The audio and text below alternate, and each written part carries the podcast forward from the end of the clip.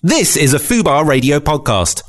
Go to fubarradio.com for more details. Fubar Radio presents. Fubar Radio presents. Politics on Fubar.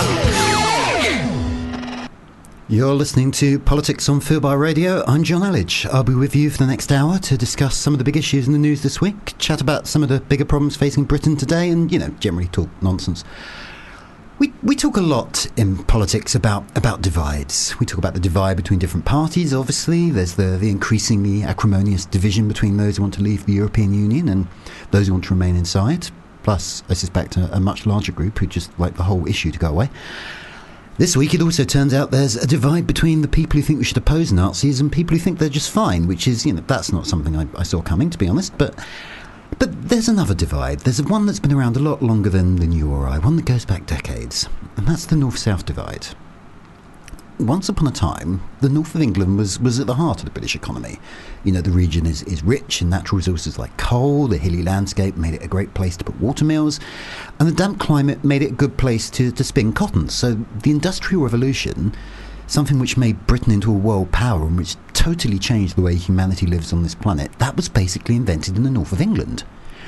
In the early 19th century, you know, cities like Manchester, Sheffield, and Bradford boomed off the back of these industries, and you know, a million people moved to Liverpool just to work on the docks through which goods passed into and out of the north. Political power always stayed in the south, but economic power in the 19th century was largely in the north of England. But then, about a hundred years ago or so, that, that started to change. By, by that time, other countries had their own industrial revolutions, and, and they could produce the same goods for less money than we could in Britain because wages here were higher. The First World War and then the Great Depression wiped out huge swathes of industry. So, as early as the 1930s, the North was already starting to fall a long way behind the South. As a, a pretty shocking statistic I came across the other day, in the north of, northeast, you know, Newcastle and so on, in 1913, the unemployment rate was just 2%. 20 years later, it was over 30%. That is an enormous share of the population out of work, and that's a complete change in the space of a generation. And part of that was the Great Depression, but some of it wasn't. I, I, I realise this is quite a lengthy detour into, into history, but the reason I thought it was important is because we often talk as if industrial decline is a recent phenomenon, you know, particularly something that was brought about by, by the Thatcher government in the 1980s. And, and it's true, that government did do a lot to exacerbate the problems by, by keeping the pound strong. It made British exports less competitive. Its anti union policies crushed industries like mining. And, and, it, and it basically created the modern financial services industry, which sent London's economy into the stratosphere and, and exacerbated that division. But Margaret Thatcher did not create the North South divide. She just exacerbated a trend that was already there. At any rate, today, Britain is one of the most economically divided countries in the developed world. London is, is one of the richest cities on the planet, but outside the southeast of England, you will find nine of the ten poorest regions in northern Europe. Wages in places like Reading or Crawley are nearly 50% higher than those in places like Wigan and Huddersfield. And in, in terms of its economy, Britain is basically Portugal with, with Singapore in one corner. The result of all this has been a sort of internal brain drain. You get clever kids who grow up in the north, or, or people who graduate from the north's many great universities. They end up moving to London. Why? Because because there are better jobs here. Because they can make more money here. Because the government is here. If you want to make it big in this country, it is much easier to do it in London than anywhere else. Um, I don't think this is really going very well for anyone. It's not good for the north, obviously, because it doesn't have enough jobs or high enough wages. But it's also not good for the south because the population rise down there has sent house prices soaring. To put it bluntly, in one half of the country there aren't enough houses, and in the other half there aren't enough jobs. No wonder everyone's so angry all the time. Anyway, as I said at the start of this ramble through economic history, this, this has been going on for a long time, and if we knew how to stop it, we'd probably have done it already. But that, that has not stopped people trying. The last Labour government invested a lot in regenerating the centres of those big industrial cities. Um, and the last Tory Chancellor, George Osborne, when not cutting council budgets for austerity, would talk a lot about the Northern Powerhouse, which basically just meant boosting the northern economy through things like improving links to, to its biggest city, Manchester. The result of those policies is the, the new metro mayors, the sort of regional equivalents of, of London's Sadiq Khan. And that, that means that for the first time in decades, there are decisions about the North actually being taken in the North. Whether, whether it'll work remains to be seen, but that's, that's what we're going to be talking about today. We're going to talk about the unequal distribution of jobs and wealth and housing in this country. We're going to talk about why everyone hates London, which, you know, let's be honest. I'm going to be talking to Lloyd, Lloyd Russell Moyle, sorry, the newly elected MP for Brighton Kemp Town and a former Bradford resident. We've got a great panel to discuss economic division in Britain and what we can do to fix it. And at the end of the show, I'm going to be chatting to Jen Williams, the political editor of the Manchester Evening News, about how the world looks from the north today. You know, people have been trying to fix the north south divide for, for 80 years, but we've got an hour and we've got some fantastic guests, so I'm pretty sure we can have all this sorted out by two o'clock. As ever, if you'd like to comment on anything in the show, please do get in touch. You can tweet us at Fubar Radio or you can email politics at fubarradio.com. And if you're listening to the show on iTunes, we would love it if you could leave us a nice review. It really helps people to discover the show, which is obviously something we'd, we'd quite like to do. In, in a moment, I'm going to be reviewing the week's news with author and journalist Dr. Joanna Williams. We will be straight back after this trailer. Fubar Radio presents Payne and Sylvester Incorporated with Michael Payne and Harley Sylvester from Rizzle Kicks. Paddy Power once did Who Would Win, a Trillion Lions or The Sun, and they had a bet on a trillion lions or the sun. Yeah. And people saying it depends. If you had each lion come in as the last one died, they could probably outlast the sun. Do it. Or if, No, but if like- a like in the scarf. Yeah, or if a trillion lions pissed all at the same time, they could probably put out the sun. It's- it's people- I'm pretty sure this Oh, it would it would evaporate before I got anywhere near the sun. Every Wednesday.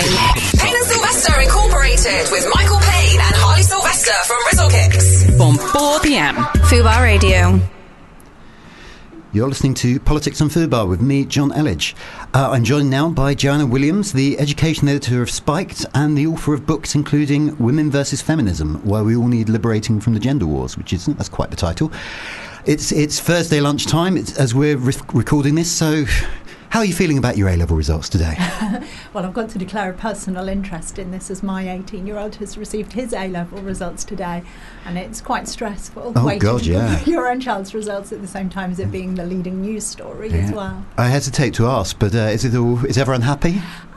As happy as can be expected under the circumstances, I think is probably the best way of putting it. That's But I think it's kind of become a very interesting news story because it's obviously the first year of the new tougher A levels where students haven't been able to take a, a modularised approach or um, rely on results that they got at the end of one year AS level. Um, so it's been tougher and harder for them. But what's really interesting, I think, is how the head of Ofqual has uh, come out and said that the grade boundary should be lowered so that all our brilliant children can get the recognition for being as fantastic as they really are, which I kind of think is a little bit patronising to 18 year olds who did work really hard. so. So, are you in favour of the the reforms then? Definitely, I think it's good. I think most 18 year olds are quite capable as young adults of coping with an intellectual challenge. And I think um, this, this idea of having something, a tough hurdle before you go to university, and I think they, most of them rose to the challenge and actually enjoyed being able to test themselves out intellectually in that way. And then to turn around and say, well, they're all brilliant, so we need to lower the boundaries, is really insulting to them, to their teachers, to the efforts that they've all put in. I have to say, I'm I'm old enough not to have done AS levels. It was just A levels when I did it, which was, which actually was kind of great because it meant that in lower sixth you didn't really have that much to worry about, and you could just really spend the year finding out which pubs would serve you when you're underage. Um, which so so you, you plucked out a number of a number of other stories that you think uh, are interesting for the week. One of which I believe uh, involves everyone's favourite president, Donald Trump. Yeah, I think he's been in the news a lot this week because of the Charlottesville uh, incident that took place, and um, I think it's shocking that he didn't come straight out and condemn what's happened. But I think what's been really interesting to see is the fallout that's taken place um, since the announcement that he made, particularly yesterday with the statement that the two President Bushes made, which is I'm not sure if that's the correct the correct way to say the plural of President Bush, but both President Bushes, um, and they drew upon a quote from Thomas Jefferson um, to remind people that all men are created equal. And um, that we we shouldn't be fighting a war on race. But I thought what was really interesting about that statement is just how outdated it seems nowadays. The idea of talking about all men uh, mm. and the idea of, of talking about people as equality. It kind of ha- slightly reminiscent to the Martin Luther King statement that we should be judging people by the content of their character rather than the colour of their skin. But that just seems to be incredibly controversial nowadays. Nowadays, we always seem to be told that we need to see people in terms of their race and in terms of their skin colour. I think it's worth remembering that, I mean, Thomas Jefferson was not just the author of the Declaration of Independence and those very fine words, he was also a man who owned a lot of slaves. He was a very big supporter of that institution. I believe he also had uh, actually had children with one of his slaves, which is, you know, it's that's that's a form of coercion, right? So it's he. I mean, how much was he really living up to those ideals? I think is something one has to kind of ponder from a from a modern perspective. Absolutely true, and I mean that's the key. What you've just said there. We're, what we're doing is we're we're judging the past by the standards of the present, and unsurprisingly, we're finding that it doesn't come short. That that it, it falls short. But as a promise, as an aspiration, that all people are equal. I think it's a, a mighty fine aspiration that we should be trying to mm. uphold. And I think more the problem nowadays is that instead of having the aspiration for equality between the genders, between people with different skin colour, we're being told that we have to judge people on the basis of their gender. We have to see people as gendered and racialised beings first and foremost. But surely one's gender, one's race, one's sexuality, all these other things, they are part of of our identity. Like I, I am very aware that I have a certain set of advantages in life because just just because I do not need to fear for my safety walking down a, a, street in the middle of the night or something. You know, there are ways in which my life is easier than it would be if I was a woman of colour, for example. I mean, is it not right that we, we, we should take these things into account when we're discussing these issues? I actually think life's a lot more complicated than that. I mean, I know plenty of white men um, who don't have that privilege and can't be said to lead lives of privilege in any way whatsoever. And I think it's very simplistic to judge people by the most basic biological features. And I certainly hope to surpass my biology and to be judged on the basis of what I think and what I say and what I do, rather than just on the most basic biological features of who I am. But that, that bit was easy. That was given to me at birth. My gender and my race were, were assigned to me at the moment of my conception. Um, I'd like to think that what I've done with my life since that point has been partly down to my own um, agency. Mm, I mean, getting back to Trump, one of the things I find quite interesting is watching the fallout in the Republican Party, where there do seem to have been a lot of senior Republicans who are condemning it, but not quite condemning it. Like they're saying, oh, well, we, you shouldn't give comfort to Nazis, but nobody's saying our president should not be giving comfort to Nazis. It, it, it feels like they're still sort of slightly hedging their bets, doesn't it? Well, I think there has been an awful lot of criticism. I mean, look at all the uh, business people who were advising Trump who've now resigned, and Trump's thrown his toys out of his pram and said that he doesn't want business advisors as a result. So I think Trump has come in for an awful lot of criticism. But I think you know, obviously what happened in Charlottesville was, was a complete tragedy for the woman who's died and the people who were injured.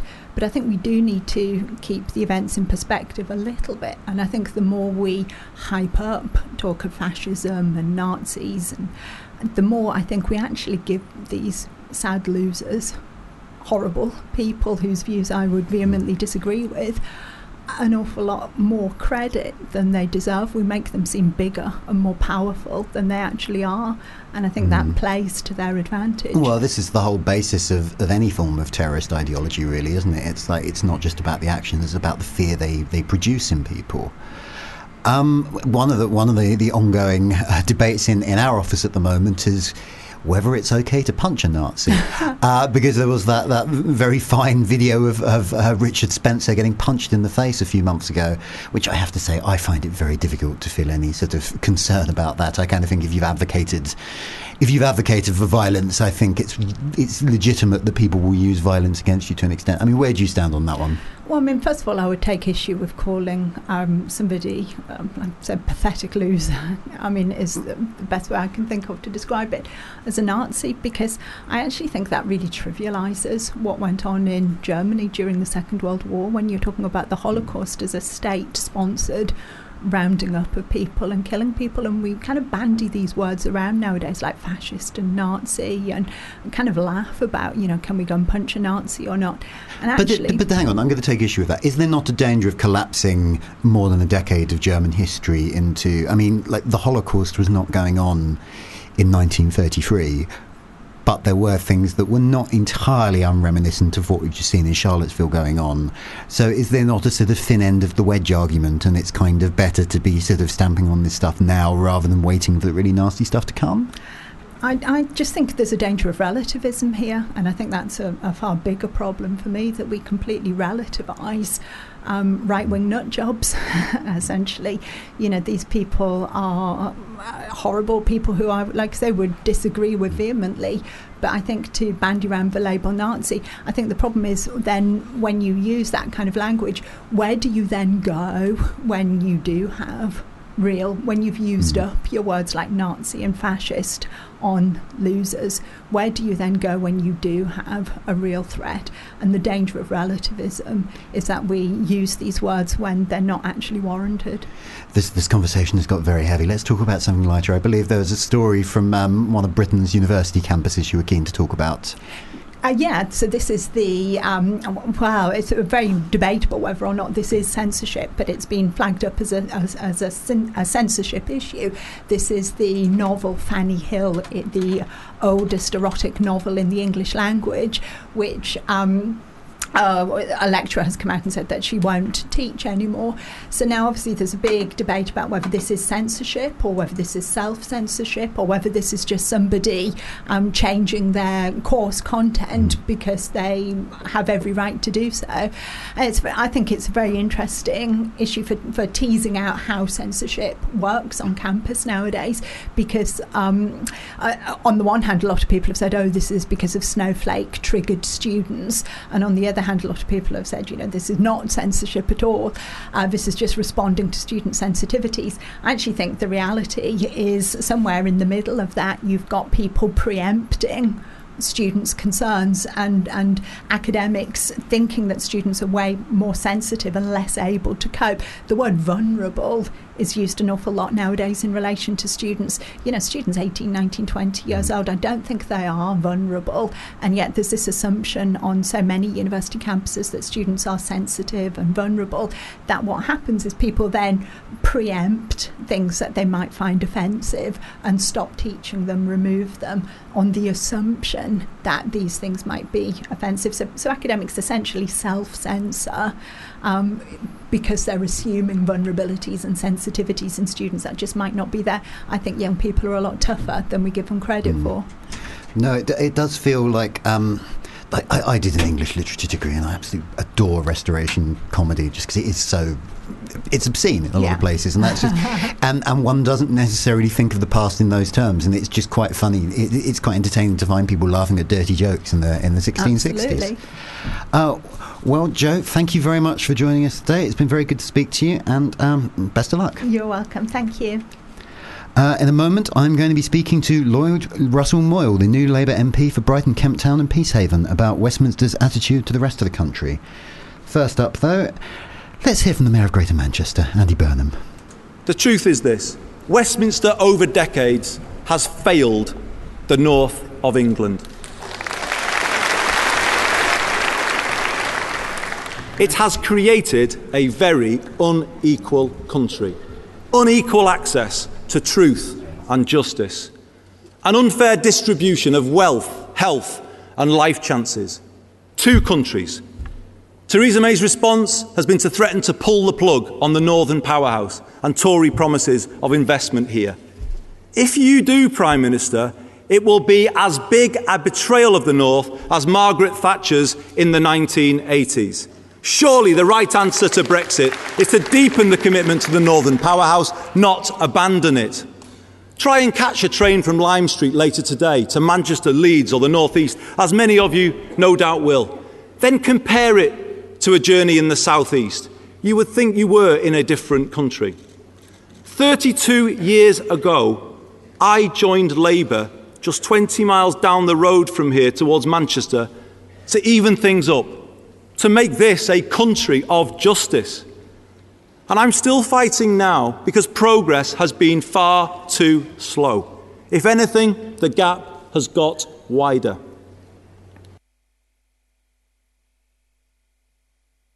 You're listening to Politics on Fubar with me, John Elledge. Uh, last June, as you, you, probably noticed if you listen to this show, we, we had a general election. I think it's fair to say that uh, that election went rather better for the Labour Party than I think perhaps a lot of people were, were expecting at the time. Uh, I mean, beforehand, we were probably expecting it was more likely to see Labour lose seats than gain them, but they, they, they gained quite a lot. They gained about three dozen, I think. One of those MPs elected for the first time was Lloyd Russell Moyle, who uh, elected to the previously Tory seat of Brighton Kemp Town with over 58% of the vote. And he's with me now. Lloyd, thank you for being with us today. Hello, yes, lovely. Congratulations on your election. How, how are you enjoying Westminster? It's a weird place, um, uh, particularly in the sense of um, uh, you have to kind of make your own way uh, there. Really, in this, you know, kind of, you're not really given much guidance. You're told, "Here's here's your office." Or I was given an office six weeks in, um, and uh, get some staff that you want and do what you want. Um, so it's it's a bit of a baptism of fire. Um, I did arrive there and I said, oh, it feels like going back to school. And one of the Conservatives said, oh, yes, it looks just like my school as well. and I thought, well, it doesn't look much like my school. Um, my school was, you know, kind of had prefabs outside and uh, bricks uh, you know, kind of uh, brick built on the on, on the main part of the building. Not a good school, nice school, comprehensive, but it, you know, doesn't look anything like Westminster. But uh, apart from that, it's all, all good, all good. Yeah, no, I've, I've heard it said that it's it's a very unusual job in that there is kind of no there is no guidance when you arrive whatsoever. People just expect you to know what to do. Um, so so as I understand it, and until your election, Labour last won Brighton Kemp Town in 2005. Um, lost quite narrowly in 2015, but you you won pretty convincingly. So I have to ask, were you expecting this? I mean, had you mentally prepared for such a big change in your life and to become an MP? I had always thought that winning Kemp Town was possible. And so many people, even in the National Party, had said, no, don't waste your time, it's not worth it. And I, uh, I'm a local councillor, and I had sat down with people, other people that I thought would go for the seat, and I had said, I think this is winnable. Um, you know, kind of uh, I, the feeling I'm getting on the ground is that we can turn this around. Um, so I always thought there was a possibility. I, however, thought it would be won or lost on the same margin that it was in 2015, if you understand what I mean. I thought we would maybe win it by 600 or we would lose it by 600. So it was only the last week that I started having an inkling that we could be onto something a bit bigger. Labour actually did very well on the south coast, didn't they? I mean, I think you, you were quite an extreme example, but you certainly weren't the, the only one of Labour doing better than they have in recent years in, in a lot of the towns on the south coast. I mean, what do you think's going on there? Is it just London refugees moving south? It might be uh, what we call um, DFLers uh, in parts of Sussex, down from Londoners. Uh, um, uh, but I suspect there's also something around people fed up with a complacency that they've had with the Conservatives um, who have run large parts of Sussex for many years. And uh, that complacency, I hope, is coming to an end. Um, I hope for their sake, partly, um, and I hope for our sake it's coming to an end in the sense that people will change the way that they're voting. Mm. So, yeah, this this show today is is kind of about we're saying the north south divide, but really we're talking about the divide between London and the rest of the country.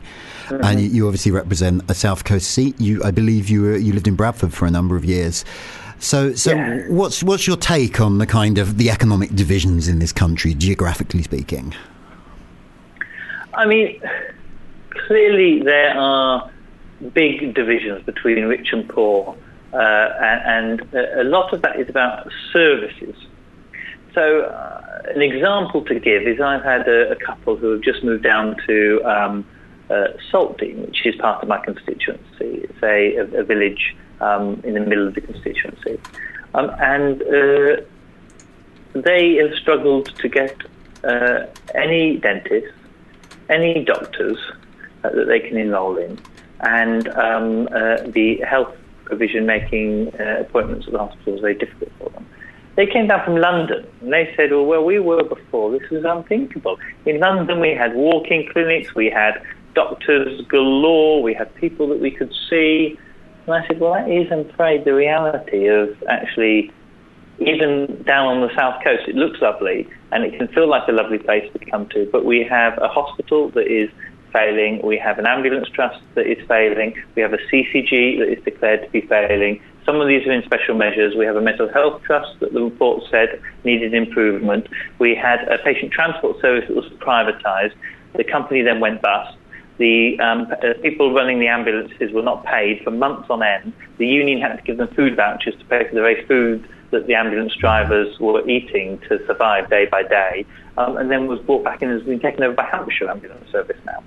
So we've got a, a health service that's completely on the knees one does feel like if that was a health service in London, if you were talking about Guy's and St Thomas's Hospital Trust and London Ambulance and London, you know, kind of, uh, um, and and all the services for mental health in London that were this poor, maybe a government minister would be stepping in.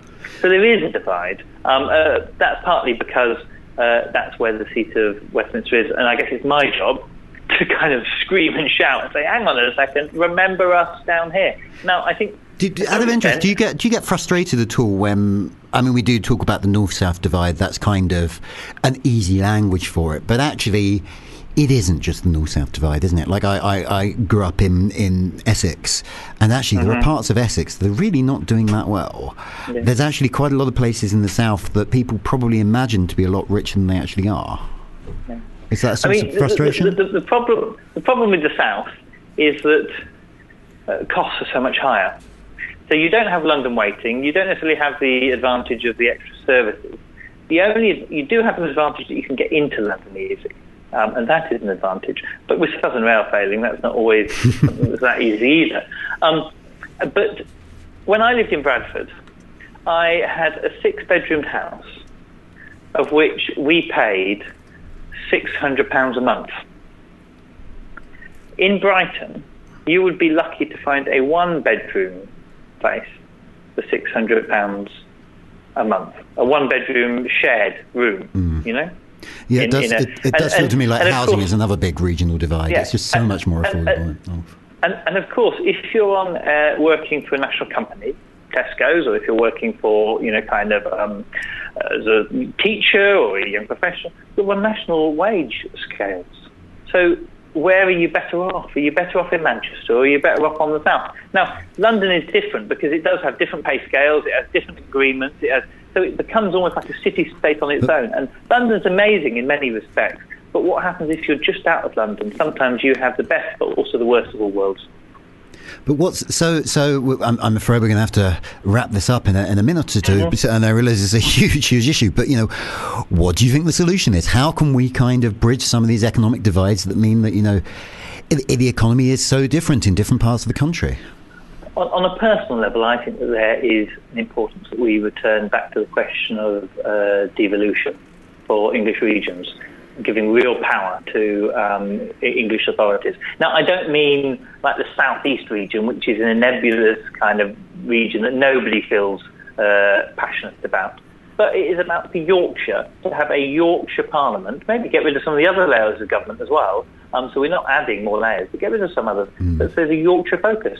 And here in Sussex, we should have a Sussex Parliament. I strongly believe we should have a Sussex Parliament. I, I go and watch Sussex Cricket Club. Uh, at the Albion, we sing Sussex by the Sea, the Sussex national anthem. You know, kind of, I feel more tingly and proud, you know, kind of when we're singing that song, possibly than I do when we sing the national anthem, because to some extent I feel more connected with my county, Sussex. And actually, that should have an ability to be able to generate resources and development. At the moment, we don't have that. We have um, two county councils, one unitary authority, and lots of district and parish councils that are all doing different things. And sometimes actually we need someone to be able to coordinate, like a mayor of London. um, uh, for, for, for, for, our regions. Well, there, there we go. Perhaps that's the solution. I believe Sussex was one of the kingdoms of the Anglo-Saxon heptarchy. Perhaps we should bring that back.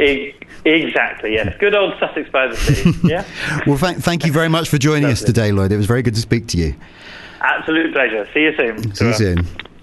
Uh, in a moment, we're going to uh, have our studio debate on the North South divide, where I'm, I'm aware we've, we've mostly heard Southern accents so far, so we're going to speak to mostly Northerners in the next bit, talk about you know, how we're going to fix all these problems.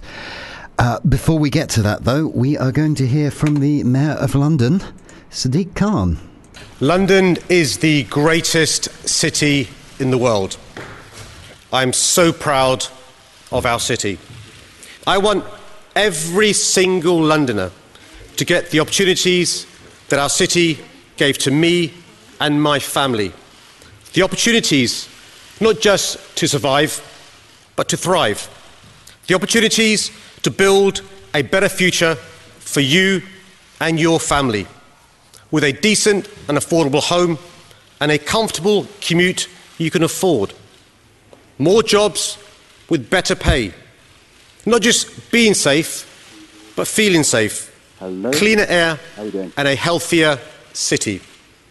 And the opportunities for all Londoners to fulfil their potential. You're listening to Politics on Fubar. I'm John Elledge. This week we are talking about the North South divide, and now it's time for our, our, our very Northerner heavy panel discussion. Uh, I'm joined in the studio by Paul Swinney, who by day is the mild mannered principal economist of the Centre for Cities think tank, and by night is author of the Mackem Dictionary, a, a book of Sunderland slang.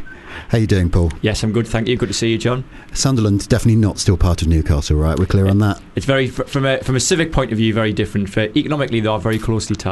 Excellent.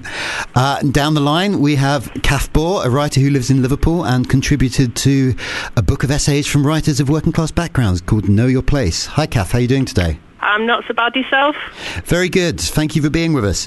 Last but not least, also down the line, we have Robin Vinter, a journalist and founder of editor of The Overtake, a news website for millennials based in Leeds and launching this year. Hey, Robin, how are you? Hi, I'm good. How are you? I'm good. I'm good. I'm going to stay with you for a minute, actually. Because, you know, okay. Uh, Robin, you, you moved. Uh, you and I know each other quite well. You moved down to yeah. London for work. You moved back to Yorkshire to start your own business. I'm going to start with a personal question, which is, you know, what's what's going on with all these big life moves? What was what was the thought process there?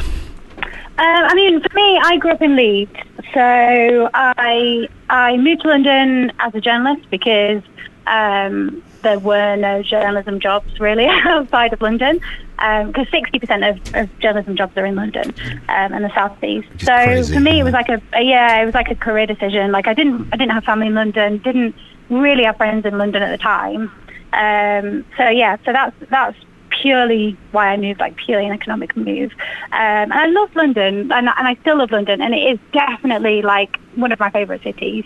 Um, but moving moving back to Leeds was all about two things: um, spending more time with my family and friends, kind of from home and that I grew up with, and um, starting a business, which is just so difficult in London. Just kind of what you were saying before about just the cost of everything. You know, I've I've had to um, basically, I'm not earning anything really at the moment because I'm starting a business, and it's just impossible to not be earning anything in London unless you've got kind of like um, yeah. benefactor yeah, the, re- sort the rent the rent alone will, will kill you down here, won't it? Exactly. Yeah. Paul, you're a, you're another you're another northerner working in London. What what on earth are you doing down here?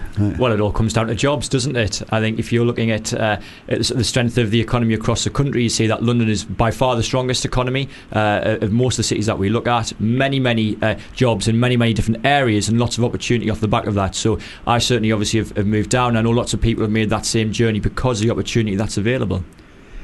Kath, as I understand it, you're, you're based in Liverpool. You've never been tempted to move south?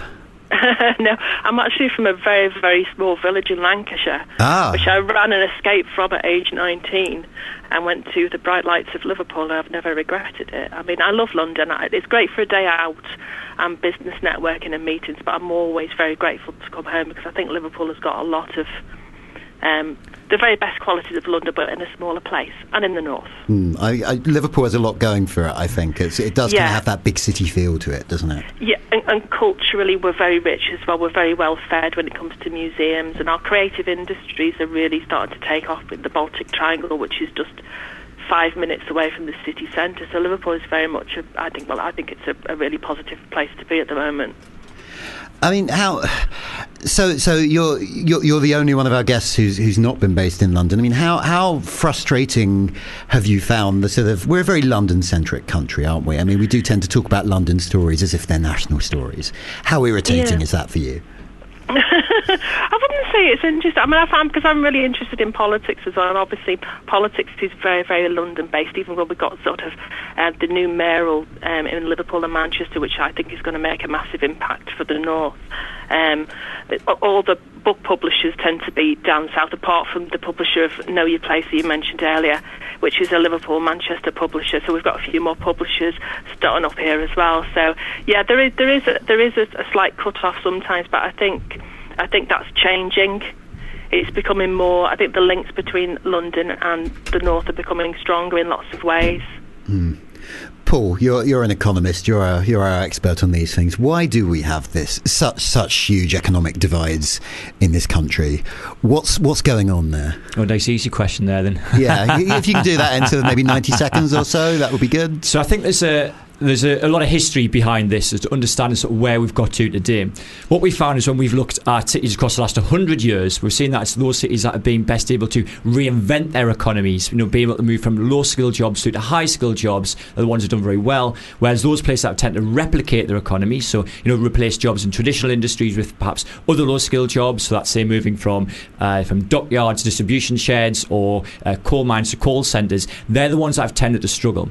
And so as the global economy has shifted, and as the UK economy has shifted, it's been those places that have been best able to attract in this new investment, these new jobs that didn't exist 5, 10, 15, 20 years ago that have done this the, the best. Now the reason is well, why is that?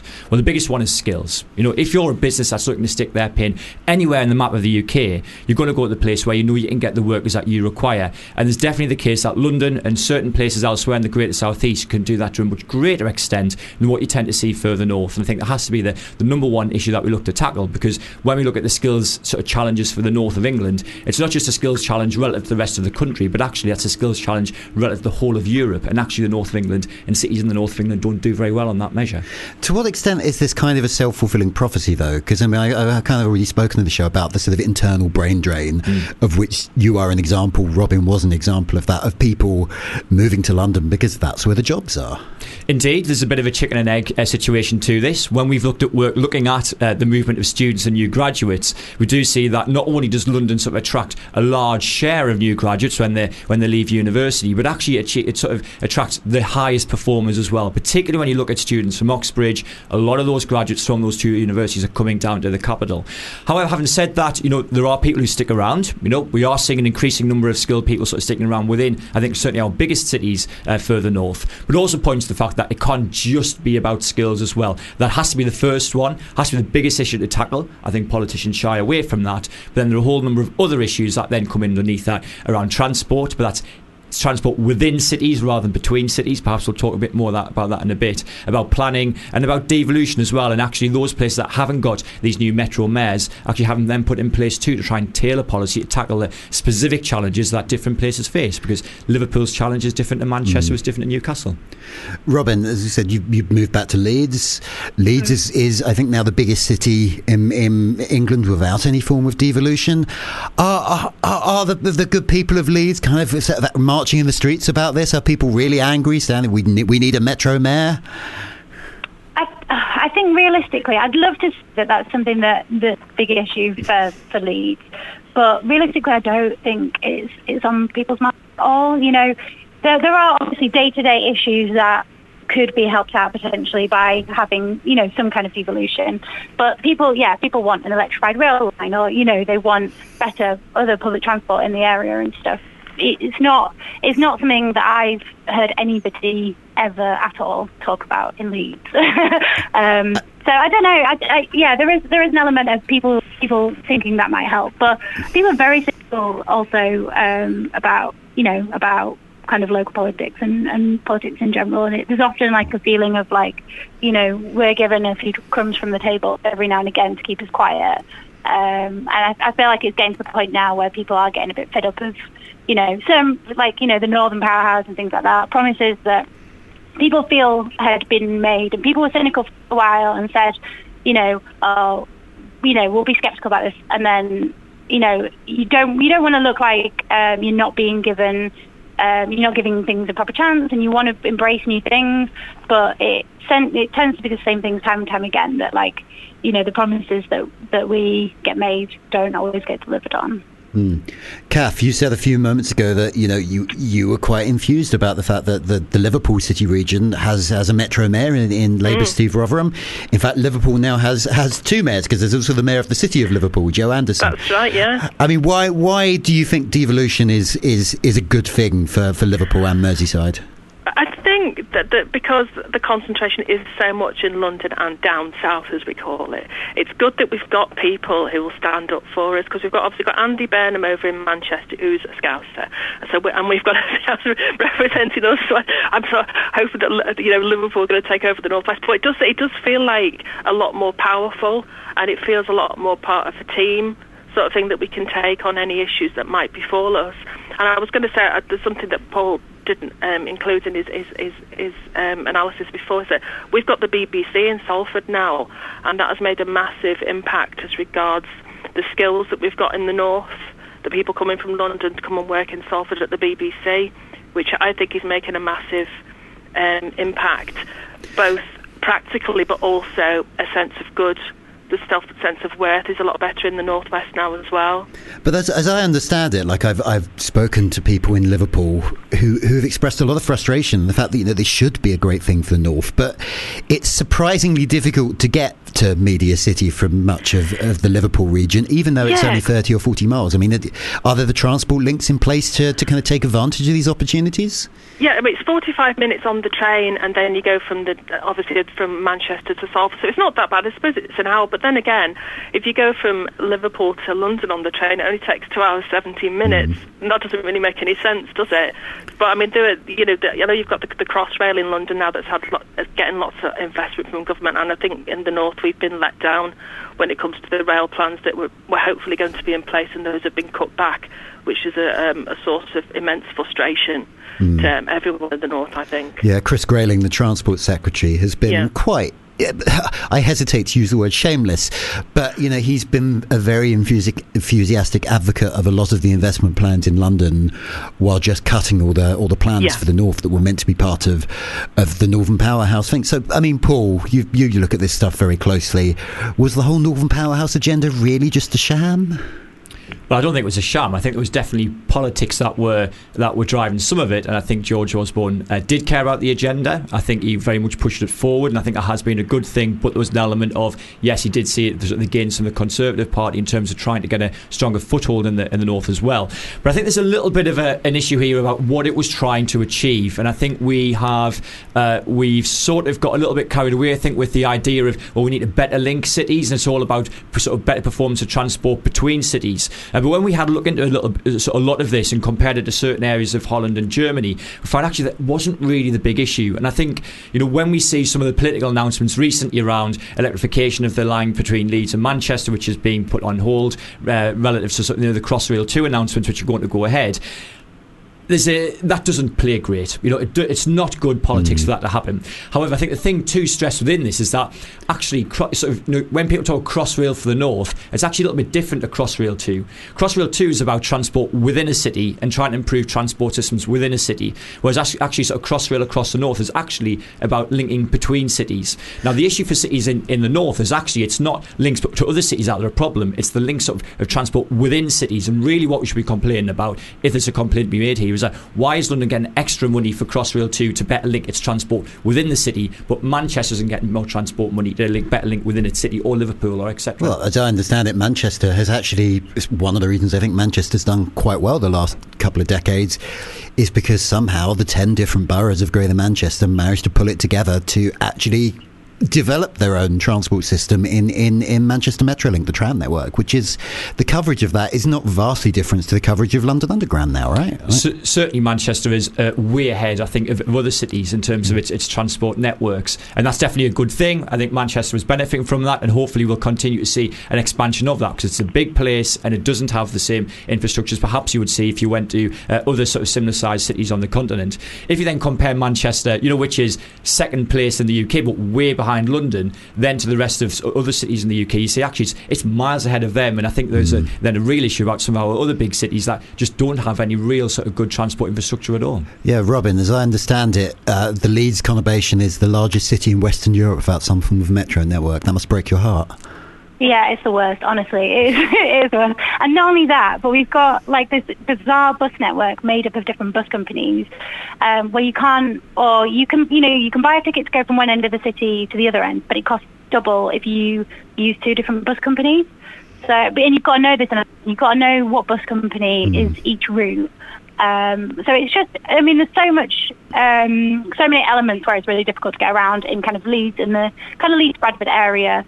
Uh, Leeds has only got one train station as well, um, which is kind of great for like keeping the city very central. So it's not as dispersed as cities like Manchester or Birmingham.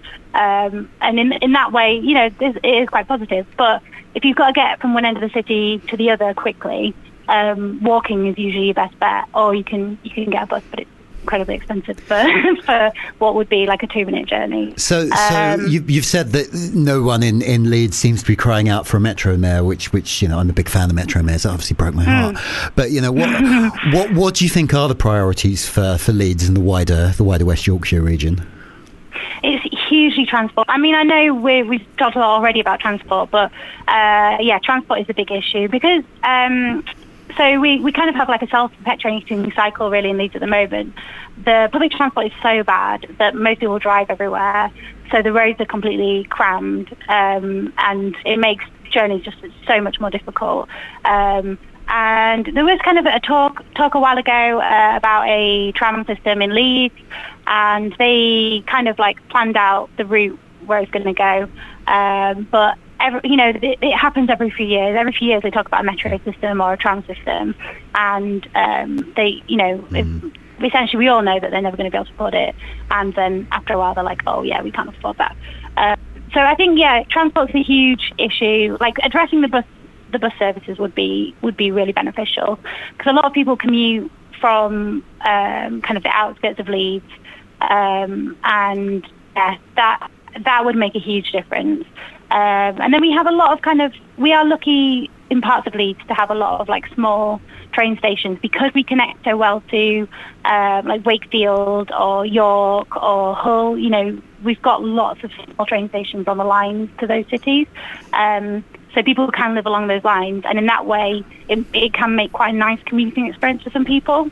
Some- but often the trains are horrible. There aren't enough, and they're too short, mm. so they're just completely crammed, especially in the morning. So, I yeah. mean, I'm, I'm basically as I'm basically a massive train nerd, so I'm quite excited to find out that the solution mm. to, to all our problems is trains.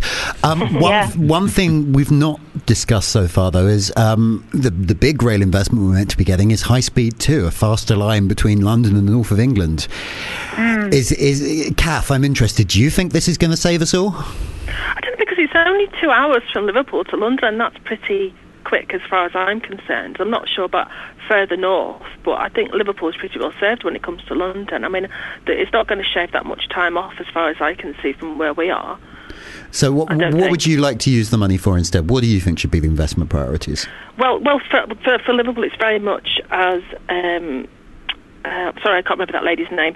Um, Robin, yeah. Robin, Robin sorry, I do beg your pardon, Robin, I'm very rude. Um, but I'd like to see a better like infrastructure in Liverpool as regards transport going from different areas of Liverpool because it does take a long time to move um, within very small areas, to be honest with you. And Liverpool geographically isn't that big, but it, it, it does it does take a day out to, to get to some places. That's a bit awkward as well. And also, when it comes to Liverpool, I'd like more investment in the creative industries, which is slightly off topic. But what we've had in Liverpool is um, some areas of the, of the city centre have been developed by a new entrepreneurial um, creative industries. They've built an area up, and then student accommodation companies have come in and, and, and taken up the properties and, mm. and, and built on them and, and moved uh, the industries out. So that's becoming more and more of an issue in Liverpool. I'm not sure whether it's the same with other um, cities in the north, but it's definitely something we're, we're worried about and continue to be so. Sa- sadly, we uh, we could talk about this all day, but sadly, we do need to be moving on. So I'm just going to ask each of our panelists to very quickly answer me one last question, which is London, good or bad? Kath, what do you reckon? Oh, good. I, mean, I love going to London. I mean, it's got so much cultural stuff on there. The art galleries are fantastic. There's gigs on every night, and you just meet people. And it's just, I think it's a dead interesting um, city, and you could just walk for miles, mm. and it's always interesting. I think I love it. Robin, good. London, good.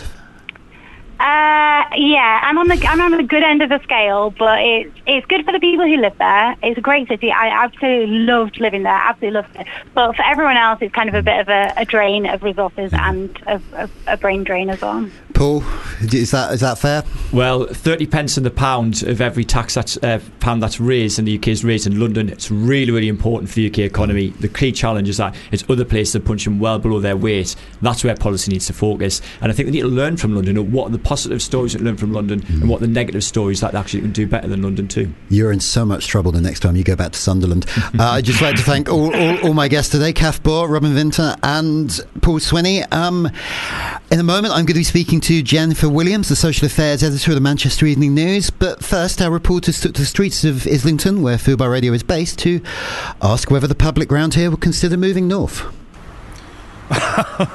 there isn't. Uh, there isn't a sum of money that would convince me to move up north. Quite frankly, I, I, love where I live. I live in Islington. Having said that, Edinburgh's not so bad. Uh, yeah, may, maybe a, f- a few million quid. Um, nothing would encourage me to now. Oh, that's a tough one.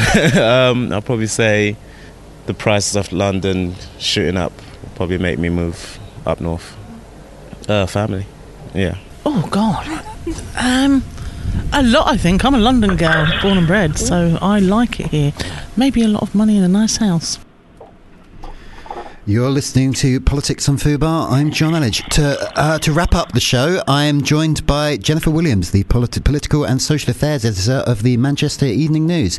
Uh, I'm, I'm a huge fan of Jen's work, actually. She does loads of great reporting on, on events in Manchester and across the north. She's been covering the recent mayoral election and things like the, the horrific terror attack at the Ariana Grande concert in the Manchester Arena recently. Jen, thanks for being with us. No worries. It's nice to be here. So you you've been covering politics in the north for for a while. How does how does it sometimes feel like the things that really matter up there are going ignored by the the Westminster media? Um, yeah, I think that would be probably fair to say. I think um, you saw it a bit with the um, big row over the summer about the train electrification in the north. That there's there's probably only really a handful of journalists up here who are kind of covering this sort of thing in depth um, so then when something like that happens and Transport Secretary basically comes out and says, you might not get your new electrified train line, but we're going to give London X, Y, and Z. There's probably not that many journalists who are really kind of embedded in the issues to be able to write about it. I mean, do you think that we've, we've, talked about a certain amount about the, the new metro mayors on this program, and, and, you know, is, is Andy Burnham someone who can sort of change this just by banging the drum for the north a lot more? Um, I think it never does any harm, does it, to have somebody high profile bagging drum? Um, I was I, obviously I knew that I was coming on today, and I've been thinking about how things have changed in terms of um, the north, I suppose, and the way that it's um, it fits within the overall agenda nationally. And I think the, one of the most useful flag bearers for the North was George Osborne, which is probably a bit of a controversial thing to say because not all of his policies were exactly um, had the best outcomes up here.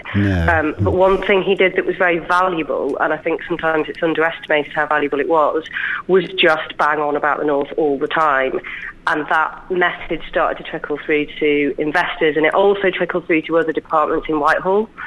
So they knew that this was firmly on the agenda and that they actually had to take it seriously.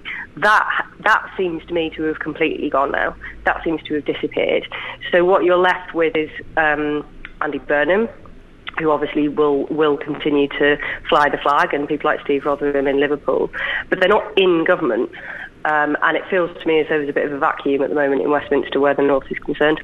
Mm, now, I actually I, I wrote a piece uh, a while ago for my website, Citymetric, arguing that Osborne should actually consider running for Greater Manchester's mayoralty, just to kind of show how serious he was. And you know, he probably he would have lost, but he would have really been making a point. But he decided he wanted to be editor of the London Evening Standard instead, didn't he? So you know, He did, he did, absolutely, yeah. And I think, um, I think the thing about George Osborne was that while he was in the Treasury, he was very serious about that particular economic policy.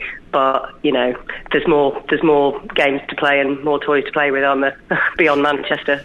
Yes, yes. I mean, so what do you think of the whole uh, the Northern Powerhouse agenda? How much was there to it, really? Was it purely just a sort of PR thing, and and this, as you we talked about how banging the drum kind of helped with investors and so on? But was there anything more to it? I think there was, um, I think a lot of it was rhetoric. Um, and I think some of it, if you're being uncharitable, was about trying to detoxify the Tories up here um, to a kind of lim- probably limited effect.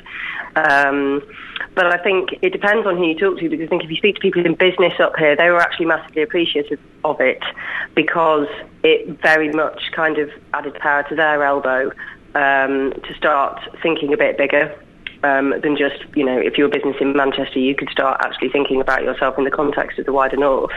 Um, so I think from that perspective, I think there was quite a lot to it, and some of it was about facilitating that as well. Um, and about getting people around the table and, and, and sort of, and uh, that, that I think was part of the, the idea behind it potentially rebalancing things, that it kind of gave it a momentum and an energy that perhaps haven't quite been there before. As far as um, see the flip side of it is social policy, and and the social policy did not back up that rhetoric. So yes, Austerity and there's so lots on, of yeah, austerity, um, the way council funding was distributed, um, any number of uh, government social policies over the course of five, six, seven years that have hit the north and parts of the north the hardest. Um, and so there was a real kind of uh, dichotomy, I think, within the government's approach to the north, where on the one hand, in terms of hard economic infrastructure and investment and business confidence and all of these things, we're all about the north, but we're not really that bothered if, you know, massive cuts to council funding mean that homelessness spirals and um, mental health spirals and all of these other awful problems that we're now they're now starting to become really painfully visible. But yeah, I was going to say like homeless, rough sleeping is visible on the streets of Manchester now in a way I don't think it was a few years ago, as I understand it. Um, something I think I've not really spelt out in this show actually is.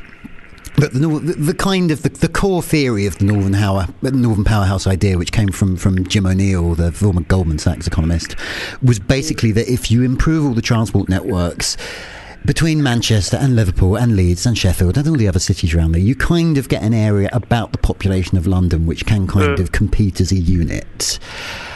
Do you think the northern cities are kind of ready for that level of cooperation? Because it sometimes feels to me like the only thing people hate more than investment in London is investment in, in a different northern city. I don't know. That's um, that's not really something that I've come across. I think um, there's definitely still that rivalry between Manchester and Liverpool. I think that's you know that's still a thing. But at the same time, if it means actually kind of bringing in jobs and building train lines and getting people from here to there, I think you know on a on a practical basis, I think. Yeah, anything is welcome, quite honestly. Like, I don't think if you said, um, I'm going to build a better train line from Manchester to Leeds or Liverpool to wherever, Sheffield or Hull or, or wherever, that people would turn around and kind of go, oh, well, you know, Uh, the re- I, I don't the want to go reason I say this is because uh, this exactly this happened to me the other day when I was just like, it was late afternoon. I was just like drawing lines on a map for the benefit of Twitter, saying, "Hey guys, where should we build a new railway line in the north?" And I got absolutely ripped to shreds because it didn't go to Newcastle. So Oh, really? yes. Like, oh, just Yeah, look at this bloody southerner. Yeah. yeah, don't forget about Newcastle. Um, No, I think uh, I, I, I think that the um, you know the, the, the premise behind sorting out the infrastructure in the north, I just I just very hard to disagree with, isn't it? I mean, anybody that's been on a train up here knows that it's um, falling apart at the seams. It's an Literally absolute buses on state. tracks. Some of them aren't they? Yeah, uh, it's an absolute. It is an absolute disgrace. I'm getting my um, uh, getting my drum out, but I mean, it is. It is a total disgrace, and that's why when Chris Grayling suggested that actually maybe we didn't need a completely electrified train line, but London did need Crossrail 2, that was the point where everybody just lost their minds Yeah. because it was almost as though people had sat on it for a bit and just thought, well, the government says that it's taking this seriously, so we'll sort of will bide our time and just kind of hope that they are. And it was almost like when he said that, it was it was what a lot of people had always suspected was the case, which is like a bit unfair because when Jim O'Neill and George Osborne were in the Treasury, I think they were serious about it. But I don't get the sense that this new administration. No. I, I, I No, don't I get know the sense that, they, It- that it they're feels- serious about anything much. it feels pretty pretty shameless, really, doesn't it? But anyway, th- thank you, thank you, Jennifer, for joining us today. It's been really good to talk to you.